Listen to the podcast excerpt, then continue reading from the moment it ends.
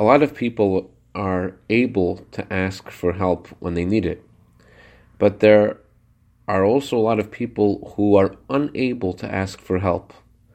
They have a hard time because they were previously living in a more honorable lifestyle, and it's hard for them to turn around and say, Hey, I need help.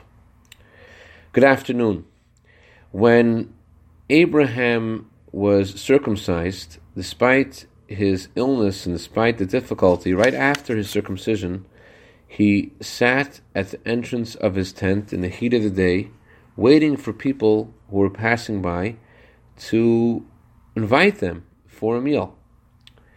Rashi comments that he was waiting for over vishav, which is usually translated as people passing by, but literally the words are those who passed by and came back. The Sadigere Rebbe explains that some people passed by, but because of their more dignified lifestyle, they were unable to ask Abraham for help. So Abraham looked out for those who had passed his tent already and were hoping for a invitation.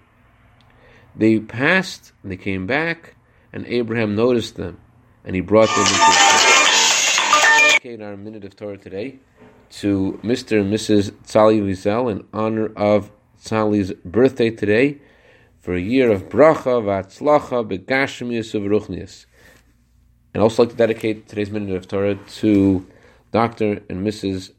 Shmuel Einstein in honor of Karen's birthday today for a year of bracha, v'atzlacha, begashmius, of Have a wonderful day.